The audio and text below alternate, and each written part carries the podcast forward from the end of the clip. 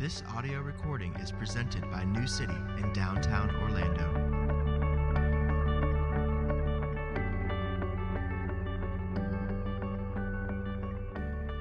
Today's scripture reading is from the Gospel of Matthew, chapter 19, verses 3 through 12. And Pharisees came up to him, that is Jesus, and tested him by asking, Is it lawful to divorce one's wife for any cause? He answered, Have you not read that he who created them for the, from the beginning made them male and female, and said, Therefore a man shall leave his father and his mother, and hold fast to his wife, and the two shall become one flesh. So they are no longer two, but one flesh. What therefore God has joined together, let no man separate. They said to him, Why then did Moses command one to give a certificate of divorce and to send her away? He said to them, Because of your hardness of heart, Moses allowed you to divorce your wives. But from the beginning, it was not so. And I say to you, whoever divorces his wife, except for sexual immorality, and marries another, commits adultery. The disciple said to him, if such is the case of a man with his wife, it is better not to marry. But he said to them, Not everyone can receive this saying, but only those to whom it is given.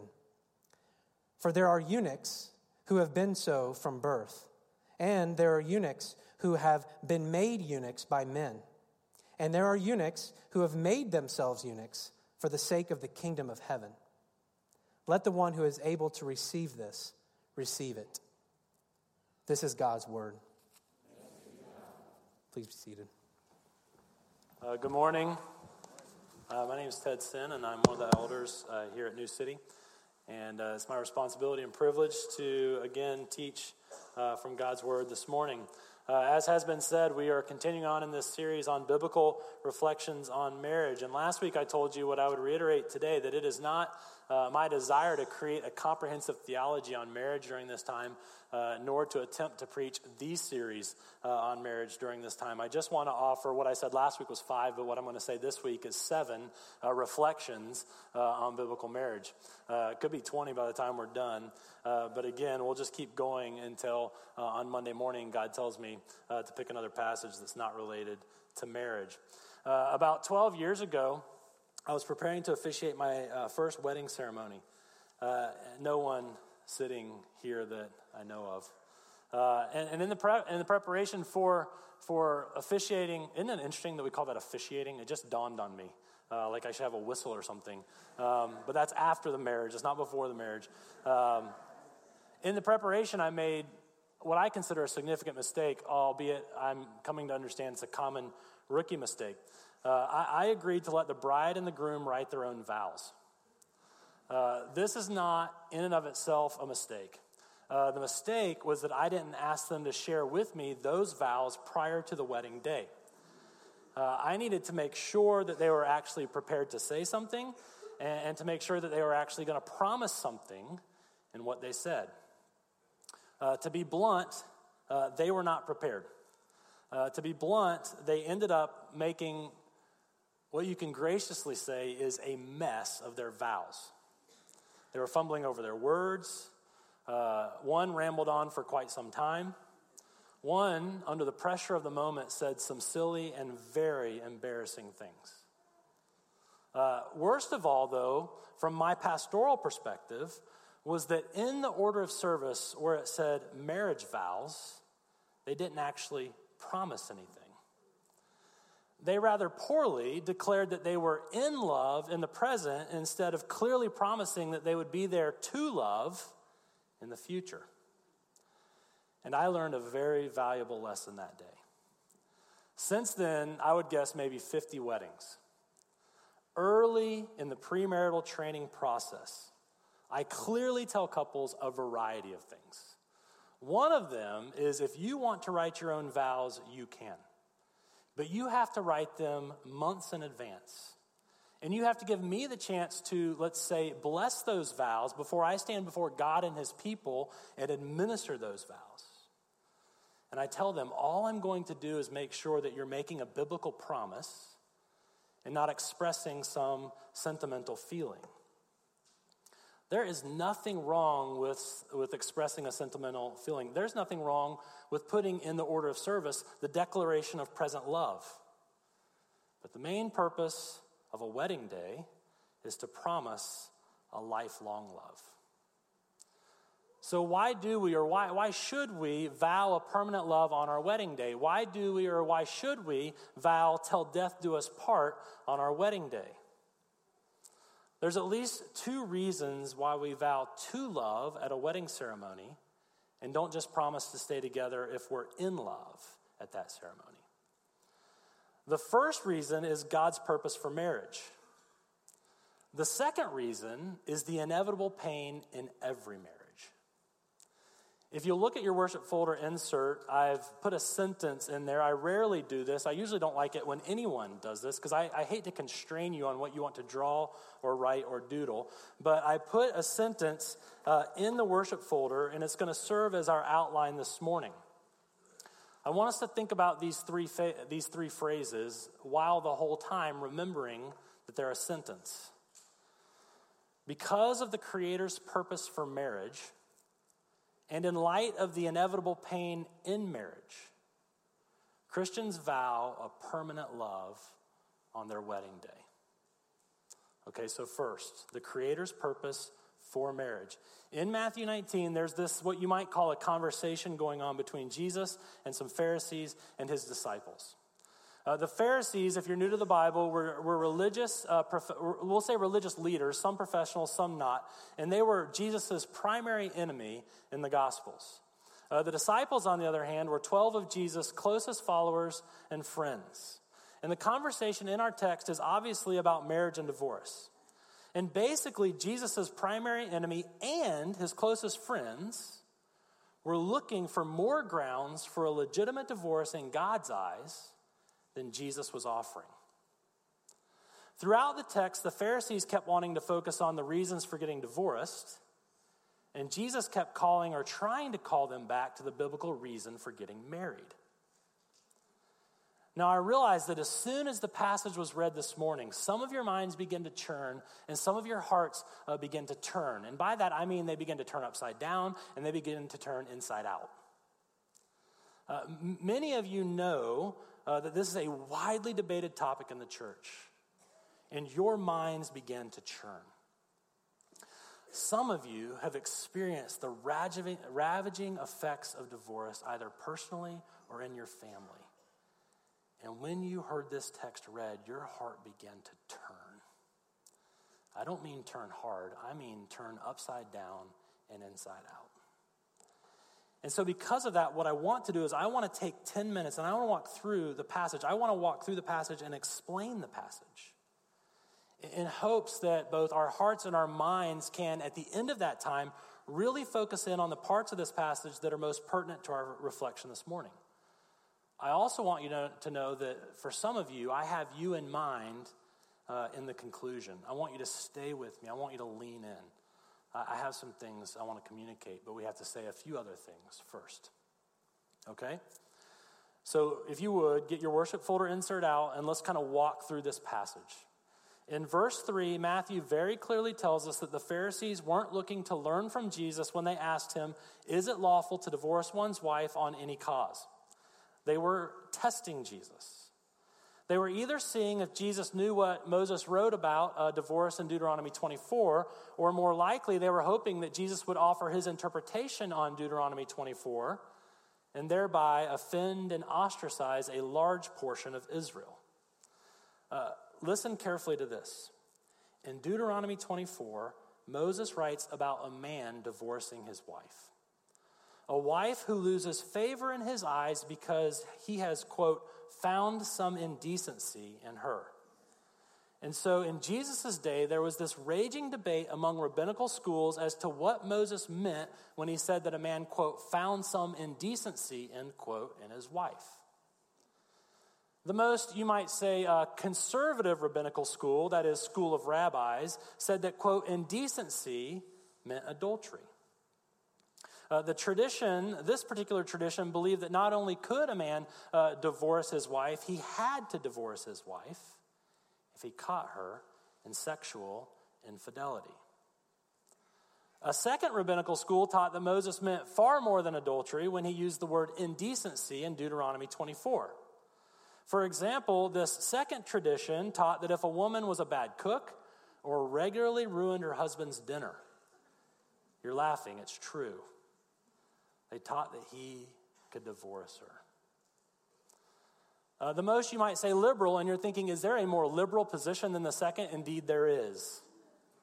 The most liberal rabbinical school argued that a man could divorce his wife for the simple reason of finding another woman more, quote, favorable, attractive, beautiful.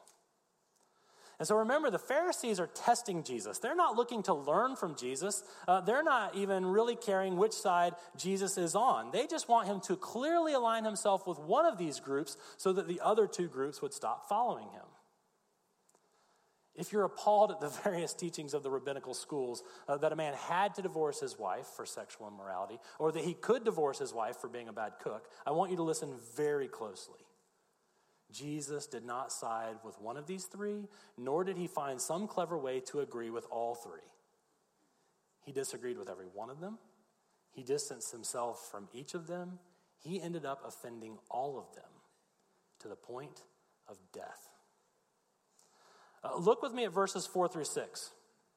The Pharisees want to focus on divorce in Deuteronomy 24. Jesus wants to focus on marriage in Genesis 1 and 2. The Pharisees want to discuss the reasons for leaving a marriage. Jesus wants to discuss the reasons for staying in a marriage. He answered, Have you not read that he who created them from the beginning made them male and female and said, Therefore a man shall leave his father and his mother and hold fast to his wife, and the two shall become one flesh? So they are no longer two, but one flesh. Conclusion What therefore God has joined together, let not man separate. Now, to be clear, because of the fall, because of sin, because of the hardness of heart, there are biblical grounds for getting a divorce. Jesus mentions one such ground in verse 9. But even in a conversation on legitimate divorce in a broken world, Jesus wants to focus back on the purpose for marriage before everything broke and fell apart. And I, I, plan to dig into verses 4 and 6 a little bit in a moment to understand the purpose of marriage so that we can understand why we give a, a vow to permanent love in marriage. But before we do, I want to keep going and look at verses 7 to 9. Again, Jesus in verses 4 to 6 is focusing on marriage before the fall, and the Pharisees want to take the focus back to divorce after the fall in verse 7. Why then did Moses command one to give a certificate of divorce and to send her away? If you read Deuteronomy 24, 1 through 4 this afternoon, you're going to see that Moses does not command a man to divorce his wife. Moses presumes that divorce is happening, and he tells a man how to divorce his wife and he tells a man that he can't remarry his ex wife if she marries and divorces another in the meantime. And so the Pharisees take and they misuse Deuteronomy 24 in saying that Moses, quote, commanded divorce. This is why Jesus very cleverly changes the word in verse 8 and says, Because of your hardness of heart, Moses allowed you to divorce your wives. Some commentators would say it's best to read that Moses conceded that you were divorcing your wives. In Moses' day, men would divorce their wives by saying, I divorce you, I divorce you, I divorce you, three times in a row. Presumably, so they didn't do it when they got angry, I guess. But they, they would often refuse to give their wives a, a legal proof that they were divorced. And they did this out of spite because they wanted to put their wife in, pardon the pun, a, a, a no man's land legally. In Deuteronomy 24, Moses tells the man, Give your wife a certificate of divorce so that she can prove that she's not married to you and presumably get married, have a roof over her head, establish a way to provide for her children, and not be homeless. But again, at the end of verse 8, Jesus goes back to, to creation. He takes the conversation back to creation. He said, So I've entered in to your argument, but from the beginning, it was not so. In verse 9, Jesus finally answers their question from verse 3. And I say to you, whoever divorces his wife except for sexual immorality and marries another commits adultery. Now, notice that Jesus doesn't say that the divorce is legitimate if you find a more favorable woman or if your woman burned your toast. And notice that he doesn't say that you have to divorce your wife over sexual immorality. But think, why didn't Jesus just give them verse 9 after verse 3? What are the grounds? Sexual immorality. Let's go home. Why? Because even when discussing the biblical grounds for divorce, Jesus wants to focus first and foremost on the very purpose of marriage. What is the purpose of marriage? And in understanding the purpose of marriage, why do we give one another a permanent love on our wedding day? Look back up to verses 4 through 6. Basically, in verses 4 through 6, Jesus says this Because God invented marriage for the purpose of advancing his kingdom, he superglues a man and woman together on their wedding day. Jesus says this is why men shouldn't separate what God has joined together. Because God invented marriage for the cause of advancing his kingdom, he superglues a man and a woman together on their wedding day. And so, in a flippant divorce, in a divorce without grounds, it is always detrimental to God's kingdom. And it is always incredibly painful, more painful than one would expect, when the man and the woman are ripped apart. If you were here last week, you know that we spent a lot of time on Genesis chapter 2. We were studying the details of the creation of Adam and Eve. Genesis 2 is the passage Jesus alludes to here in verses 4 through 6, and it's the passage he directly quotes in verse 5. He quotes Genesis 2 24. If you are here, you know uh, from Genesis chapter 2 that God created Eve, the first wife, because Adam had been given chores by God for advancing God's kingdom that Adam could not accomplish or execute on his own. The Bible teaches that marriage is God's invention. It's God's invention to solve the problem of ineffectiveness in advancing his kingdom. It's God's invention to solve the problem of a man who is unable to accomplish the particular assignments he's given, uh, that's been given to him by God. And so we pointed this out last week in verse 6 of our text. When talking about creation, Jesus literally says, What therefore God has yoked together, let not the man separate. And so a yoke, of course, is a, is a wooden beam, a wooden apparatus that a farmer uses to connect two beasts of burden, that those two beasts of burden might get more work done together than they would have apart. And Jesus is at least saying this an unacceptable divorce in God's eyes separates an inadequate man from the strong ally he needed to accomplish the chores God gave him in his calling. In addition to this, Jesus is saying, because marriage is an institution implemented by God for the increased productivity of the man and woman in his kingdom, because of that, God superglues the husband and the wife together on their wedding day. In verse 5, our English translation says that a man should leave his parents and, quote, hold fast to his wife. While that is biblically true and while that is really, really good advice, it's not actually what Jesus says here. In the Greek, the verb is to glue, and the verb is passive. In other words, Jesus says on a wedding day, a man should leave his parents, and he is glued to his wife. It's clear in verse 6 that God is the one holding the superglue. What God has joined together, let not man separate. And so, while Jesus clearly knows that there are legitimate grounds for divorce, he says, first and foremost, don't rip, don't shred, don't slice in two, don't separate what God has joined together for his purposes and for his glory. You see, there's a mystery in marriage that reflects the mystery of the Trinity. A husband and a wife are, look in our passage, they are first two individuals yoked together. They are second, two individuals glued together. They are third, the two become one flesh, one person, verse 5. And so, like the Trinity, where God is three in one, in marriage, the two are two, the two are glued together and the two are one. And when we say we have to get a divorce, where God says you can reconcile. And when we say we can get a divorce for comfort or happiness or pleasure, this illustration is inadequate, but it's the best I could think of. Jesus is saying, You're trying to rip apart conjoined twins. It's really, really going to hurt. It is going to cause a mess, and it is going to keep you from accomplishing the chores I gave you when I put you together.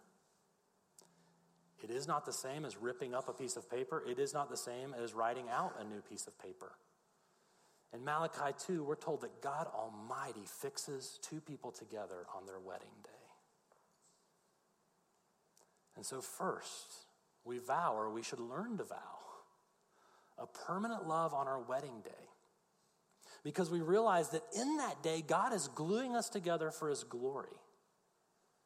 And our vows should be in keeping with the magnitude and the mystery of that reality. I want to transition to our next point by asking this What's one assumption shared by all three parties in our text? What do Jesus, the Pharisees, and the disciples all have in common? That's the beginning of a bad joke right there. Jesus, the Pharisees, and the disciples walk into a bar. Um, what do they have in common? Think about it. They're all aware of the frequent hardship in and the inevitable pain in every marriage. They are aware of the frequent hardship in and the inevitable pain in every marriage. Think about it. Why was there even a debate on grounds for divorce in Jesus' day? If marriage was always a dream come true, why would the Pharisees keep pressing for an answer on when God permits a divorce? Because marriage is glorious, but often hard and frequently painful, they kept pressing for what's allowable. Uh, look at the disciples' comment to Jesus in verse 10. Jesus has just said in verse 9 that sexual immorality is the only just ground for a man divorcing his wife. And the disciples say, if such is the case of a man with his wife, it is better not to marry. The Greek could also read this way it is not better or it is not good to marry. They're flabbergasted, they're driven to hyperbole. Jesus just said you can only divorce your wife if she cheats on you. Why are they blown away by that? Why would they say it's better to not marry? Because marriage is inevitably painful. Marriage is at times very, very hard, even when marital unfaithfulness is not involved. So that's the Pharisees and the disciples, but look who else is presuming that marriage is really hard Jesus. What does he not say in verse 12? Oh, you guys, you're overreacting. Marriage isn't that bad. It may not be as amazing as you hope, but it's certainly better than not marrying. And Jesus, I think, to their absolute shock, agrees with them, and he essentially says this. This is the New Living TED translation. I know eunuchizing, by the way, eunuchizing is not a verb. I know eunuchizing yourself is painful, but if you can handle it, it may not be as painful as marriage. Look at verses 11 and 12. But he said to them, Not everyone can receive this saying. I presume that he means this saying, the part where they said, It's not better to marry. It points back, not forward. He said, Not everybody can receive that, but only those to whom it is given. For there are eunuchs who have been so from birth. There are eunuchs who have been made eunuchs by men, presumably to serve in the royal court. Uh, there are eunuchs who have made themselves eunuchs for the sake of the kingdom of heaven. Let the one who is able to receive this receive it. I mean, Jesus is saying not everyone can do this. O- only those who God calls and who God graces, only they can do this. But if you can handle the life of a sexual eunuch, do it. Why? Not in total, but at least in part, marriage can be really hard. And it is inevitably painful. And Jesus is saying, Yes, disciples, sometimes it's better not to marry. Take that and bash it against the church's idol of marriage. Jesus is like, yep, true.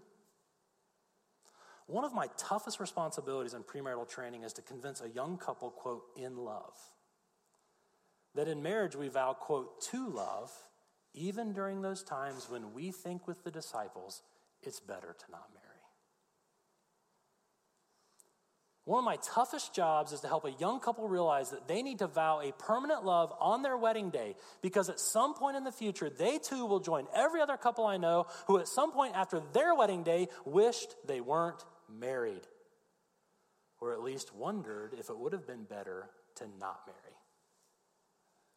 Man, love, being in love, blinds us to the pain of people around us to the statistics in the church, to what the Bible clearly teaches.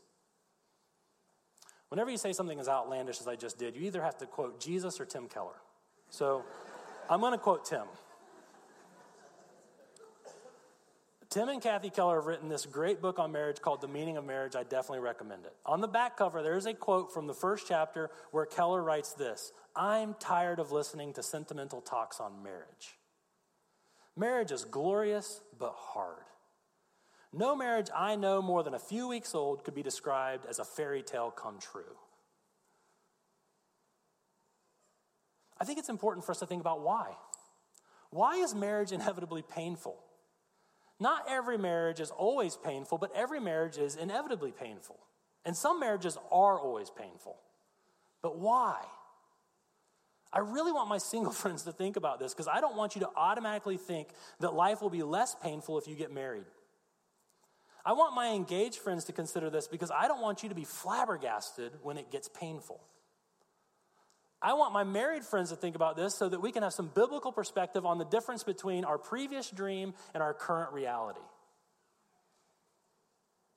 While you can say more than this, let's at least say this. Just read Genesis 3 this afternoon. Read Genesis chapter 3, and you'll see at least these four reasons for, for why marriage is inevitably painful. At marriage, kingdoms collide. When married, Satan attacks. In marriage, there's shame. Under marriage, there's a curse. And we think it's going to be like Hollywood. I mean, think about it. First, at marriage, kingdoms collide. In our sin, each of us lives our life for ourselves. We live for our kingdom, our agenda, our fame, and our glory. As our old self, we do all we can to, be, to become the center of the universe, having everyone else and everything else revolve around us. And when we get married, the selfish part of us fights against, actually fights against the advancement of our spouse, or at least their advancement at our expense. Because after all, there can't be two centers to the universe. Adam and Eve in Genesis chapter 3 choose to not live for God's kingdom. They choose to not live according to his guidance. They choose to live for themselves and their own advancement, and they rebel. And ever since then, in every marriage, God has glued together two people who, to some degree, want to use the other for their own good in their rebellion against God. If you don't think that's true, ask the, the people who have been married more than a year. Kingdoms collide. Not only that, when married, Satan attacks. Now, by this, I don't mean that Satan doesn't attack single people, and I also don't mean that Satan uh, attacks every couple. I just want to say that at the end of Genesis 2, everything is very good. Adam and Eve were naked, they were unashamed, they were about the business of advancing God's kingdom in a wide variety of ways. How does chapter 3 start? Now, the serpent was more crafty than any other beast of the field. I mean, isn't it amazing that Satan doesn't attack until Eve is created? Why? Because Adam couldn't get all his chores done prior to marriage. But once all the pieces were in place for the sustained growth of multiplying God's kingdom, he attacks. You realize Satan, he is finite, right? He is limited. He is not like Jesus, omnipresent. Satan has a finite number of beings who have aligned, them, who have aligned themselves with him. The kingdom of darkness can't attack all Christians equally. The kingdom of darkness strategically attacks those who are increasing in productivity. So, if you're called to marriage by God, if you're called to marriage by God, and if you get momentum going in a selfless direction, expect diabolical attack. Isn't this fun? It's like a commercial for marriage. In marriage, kingdoms collide. When married, Satan attacks. In marriage, there's shame. As I said before, at the end of chapter 2, before they sin, Adam and Eve are naked and unashamed. But in verse uh, 7 of chapter 3, after sinning, they know that they're naked and they cover themselves with fig leaves. They're experiencing shame. In marriage, God, God intends for the man and the woman to be completely open, deeply vulnerable, humbly authentic. In marriage, God designed us to live with our guard down, to live with our heart and our mind and our bodies wide open. God intended for us to mentally, uh, emotionally, and sexually to be wide open to one another. But because of the fall, it is incredibly hard and it is very scary to live that way. We hide, we run, we pretend, we play grown up. So instead of sort of this barefaced rejoicing that we were made for, there's this fig leaf posturing. But what's so hard about that is that we were still built for the barefaced rejoicing. And there is this massive gap between what we were made for and what we're experiencing. And although not always conscious and not always easy to articulate, that is very hard. That is very confusing. That is maddening. That is painful and it produces painful behavior. Finally, under marriage, there's a divine curse. I, I, chose the word under because, in response to Adam and Eve, God doesn't curse them like he curses uh, the serpent. God curses Jesus instead of them. So I say under, not because God curses them, but God curses the ground under Adam, and he curses the process of childbearing under Eve. If you read Genesis 3, you're going to see that that's the reality. Because of sin, because of the curse, life is hard. The woman no longer just pops these babies out and quickly pushes them out the door completely raised. God says that the pain of childbearing and child raising is multiplied. Chapter 3, verse 16. Also, Adam in his work is fighting against thorns and thistles. Instead of whistling, he's sweating. Instead of succeeding, he's often failing. He tries to go to sleep at night, and the weeds and the wild animals are awake. And this is what the man and the woman deal with day in and day out. And then they come together at night after painful and confusing and often disappointing days.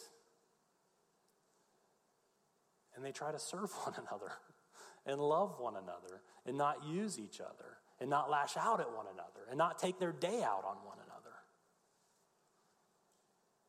Marriage is glorious, but it is incredibly hard. I can't tell you how many uh, young married couples will come back to me and say, I had no idea how precious my time uh, in the evening was to me, where I would decompress after a hard day. And now I'm around another person who had a hard day, and kingdoms collide. So Christians do vow, uh, they did vow, or maybe they should have vowed, a permanent love on their wedding day, even though they know, and precisely because they know, that marriage is inevitably painful. And yet they get married because of the Creator's purpose for marriage. Marriage as an institution of God can be used powerfully to glorify God and to sanctify the couple and to serve the world. And that's why when, when God calls a man and a woman into marriage, when he calls them into marriage, they vow a permanent love to one another, even though and precisely because they know it's going to get very, very hard at times.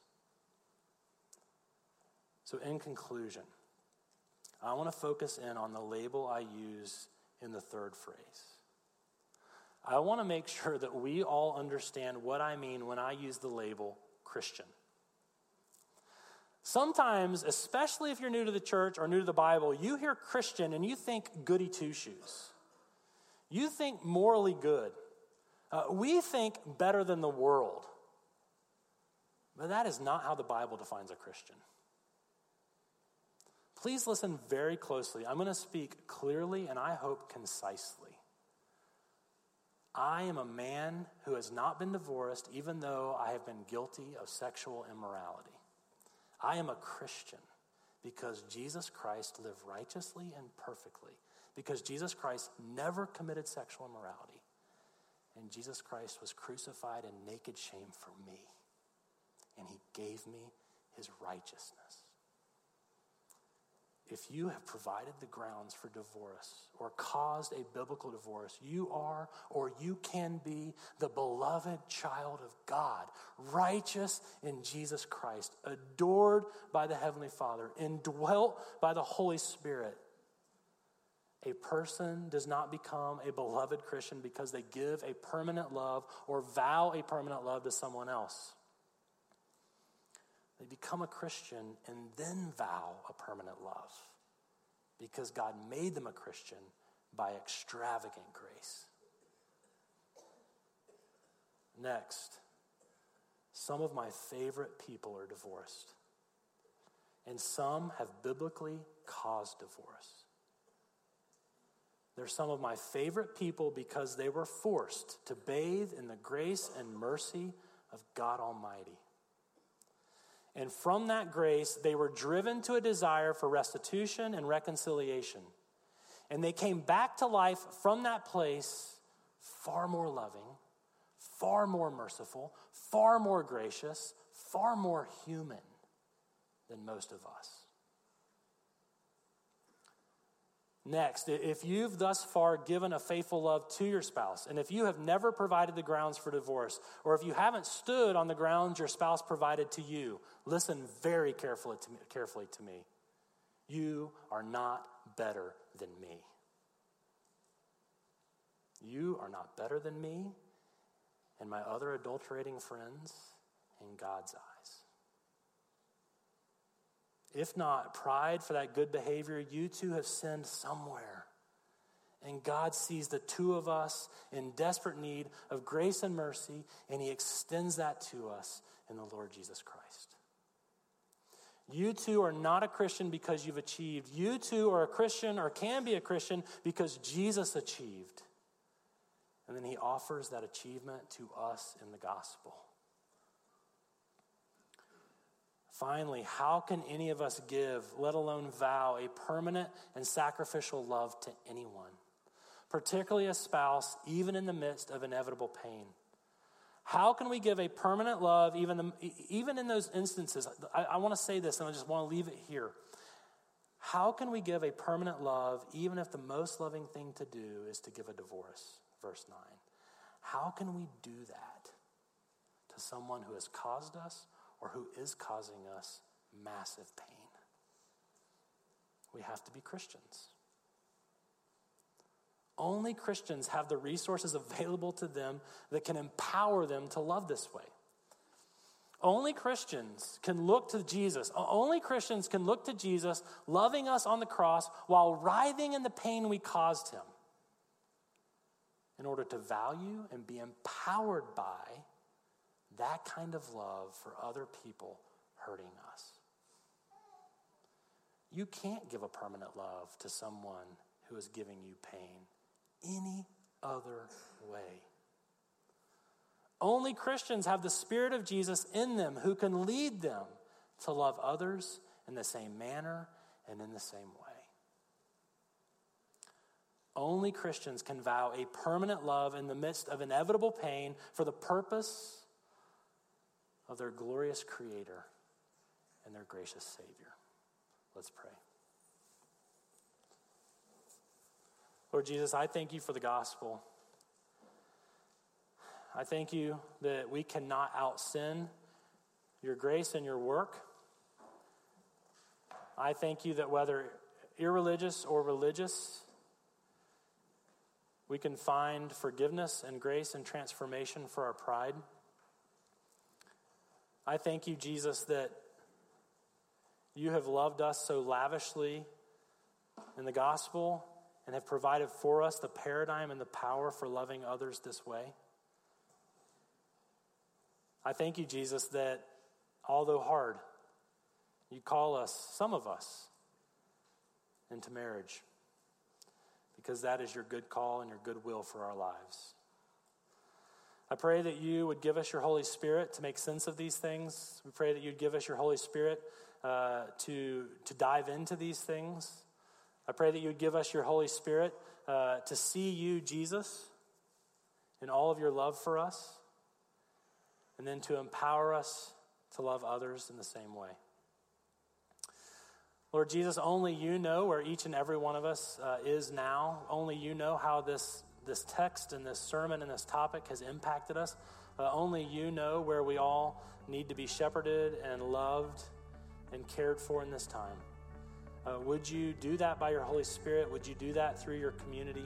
Uh, would you prosper your people uh, in whatever way they need uh, after this sermon and this passage and this topic? In your name we pray, Lord Jesus.